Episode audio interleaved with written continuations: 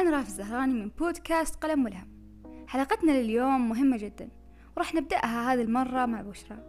بشرى تحب وترتاح لما تشوف كل شيء مثالي ومرتب بمكانه وتستمتع أكثر لما تكون هي الشخص اللي يسبب هذه المثالية. هوس بشرى بالمثالية ما كان بس بترتيب الأماكن وأشيائها الشخصية بل وحتى بشكل ملابسها تكون متأكدة أنه ما فيها ولا عفسة وما تكون في شعرة من شعراتها طايرة. مهووسة بأداء كل مهماتها اليومية من أولها لآخرها وفي أوقاتها المحددة. ولما تتأخر دقيقة واحدة فقط تشعر بانهيار. ما كانت هذه بدايتها. كانت شخص طبيعي يحاول أن يكون ناجح ومنجز.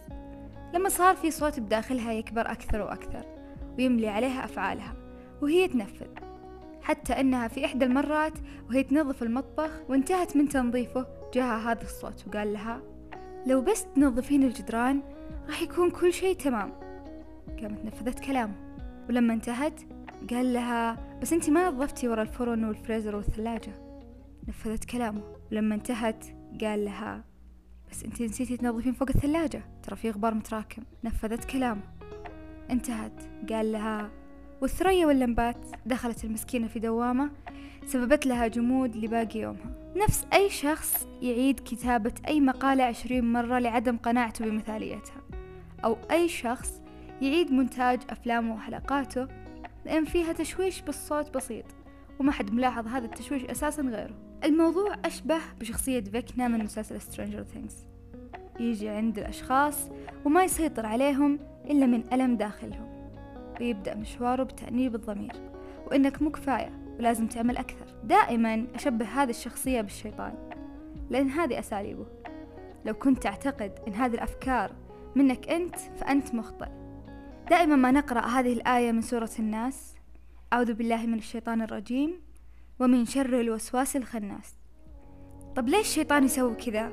عشان تكره حياتك وما تسوي أي شيء كويس بذي الحياة. طب لو بنفهم هذا الشعور أكثر إيش هي ماهيته؟ هو عبارة عن مشاعر خوف فقط. نقوم ندفن هذه المشاعر بالمثالية الزايدة عشان نتناساها. الخوف من المرحلة القادمة أيا كانت. فيقوم هذا الوسواس بتجميدنا في أماكننا بلا حراك وبلا إنتاجية.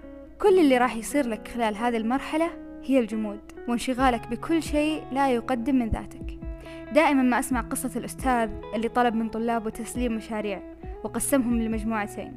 مجموعة تعمل على أساس العدد ومجموعة تعمل على أساس الجودة والمثالية. واللي مطلوب منهم تسليم مشروع واحد فقط. ويصدم الأستاذ بالنهاية أن الأشخاص اللي طلب منهم عدد هم اللي أنتجوا أكثر مثالية. والسبب أنهم ما تقيدوا وحاولوا أكثر من مرة حتى ولو بشكل غير مثالي وناقص. واللي أعطاهم بعدين الخبرة الكافية لتنفيذ أفضل جودة ممكنة. طيب أنا بنفس مكان بشرى إيش المفروض أسوي؟ ما في وسيلة ممكن تقهر هذا الوحش اللي يسكن دماغك ويأمر طوال الوقت إلا أنك تعاند هذا الصوت. فلنفرض أن هذا الصوت جاك وأنت تسوي تمارينك وقال لك أحس واحد من التمارين لازم تعيده لأنك ما سويته بشكل صح.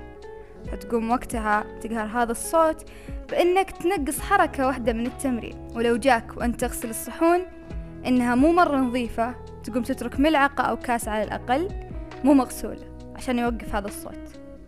أكبر مثال على هذا الشيء أن الرسول صلى الله عليه وسلم وصانا أنه لما يجينا هذا الوسواس بالوضوء تروح تصلي على طول بدون ما تعيد الوضوء حتى لو كنت فعلا مو على طهارة. راح تقبل صلاتك. المهم أنك ما تستمع لهذا الوسواس. تأثير الوسواس علينا كبير خصوصا على المدى البعيد. لذلك لو كنت تبي تحافظ على إنتاجيتك وإنجازك سوي عكس اللي يقوله هذا الصوت. وبالنهاية مصطلح المثالية وهم بالأساس. لأنه ولا إنسان بهذه الدنيا يقدر يكون بهذا المستوى.